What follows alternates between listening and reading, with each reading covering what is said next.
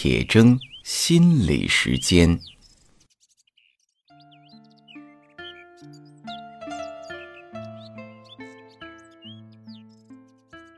大家好，我是刘铁铮。就在刚刚过去的这个周末，大连发生了一起恶性事件。有一个人因为投资失败，驾驶着他的宝马车冲向正常过马路的人群，造成五死五伤的惨剧。一个人心情不好，怎么就能驾车冲向人群呢？我在十几年前讲情绪管理的时候，经常举这样的一个例子，说呀，有一个公司的董事长。早上跟他的太太吵架了，心情很不好。到了公司呢，就找个理由把一个管理人员给训了一通。这个管理人员被训了，当然心情不好。于是回到自己的部门，又把一个属下给训了。那个属下在单位里没有人可训呀，闷闷不乐了一天。下班回到家，找个理由把气撒到了妻子身上。妻子知道他心情不好，也没和他吵。刚好儿子从外面玩耍回来，就把儿子训了一通。儿子气得跑出门，刚好看到一只流浪猫，就踢了猫一脚。这当然是一个虚构的故事，它只是为了呈现出一个迁怒的链条。故事中的每个人都将自己的情绪迁移到了不相干的人身上。在《论语》中有这样的一段话：哀公问弟子孰为好学？孔子对曰：有颜回者好学，不迁怒，不贰过，不幸短命死矣。今也则无，未闻好学者也。鲁国的国君鲁哀公啊，问孔子说：“你的学生中有谁是特别好学的呢？”孔子回答说。有一个叫颜回的，很好学，能够做到有了怒气不会迁移到他人身上，犯过的错绝对不会再犯第二次。可惜呀，很短命，已经死了。现在的学生里头，再没听说谁是这么好学的了。孔子或许是在借颜回来提醒鲁哀公，要做到不迁怒、不贰过。显然，这两点在孔子看来是非常重要的。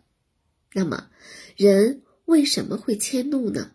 为什么会把自己的情绪扔到别人身上呢？又为什么会二过，一再犯同样的错误呢？这是因为人活得太糊涂，没能把事情想明白。如果能够把自己遇到的事情产生的情绪想得很清楚，将自己该承担的那部分责任承担起来，每次有情绪的时候都明白自己到底是什么情绪，为什么有情绪，并加以处理，怎么会随便的迁怒于人呢？同样的，犯了错误，不管错误大小，都能够认真总结。吸取经验，又怎么会重复犯错呢？如果一个人凡事不求甚解，就那么含糊着，既不总结也不反省，那就会稀里糊涂的一再情绪化和反复犯错误了。所以，迁怒和二过是一个学习态度的问题。迁怒的人和二过的人，必然在学习上。也是如此，也是不求甚解，将会导致人很难进步。但同时，这更是人品的问题，连自己的情绪，连自己犯的错都不认真对待，说明对自己的生命是一种很随便的态度。那又怎么可能认真对待其他的人和事儿呢？有人说。就算重复犯错误可能和人品有关，那迁怒呢？不就是一个情绪问题吗？怎么还说到人品了呢？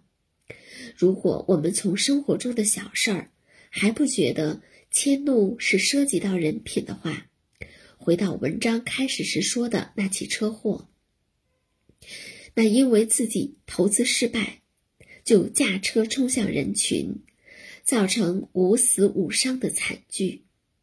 通过这件事儿，能够看出来，迁怒的后果是非常严重的。如果我们身边有很多迁怒的人，你在绿灯的时候正常过马路，却被一个投资失败或者因为什么原因而心情不好的人给你撞飞了，这是一个什么样的社会呀？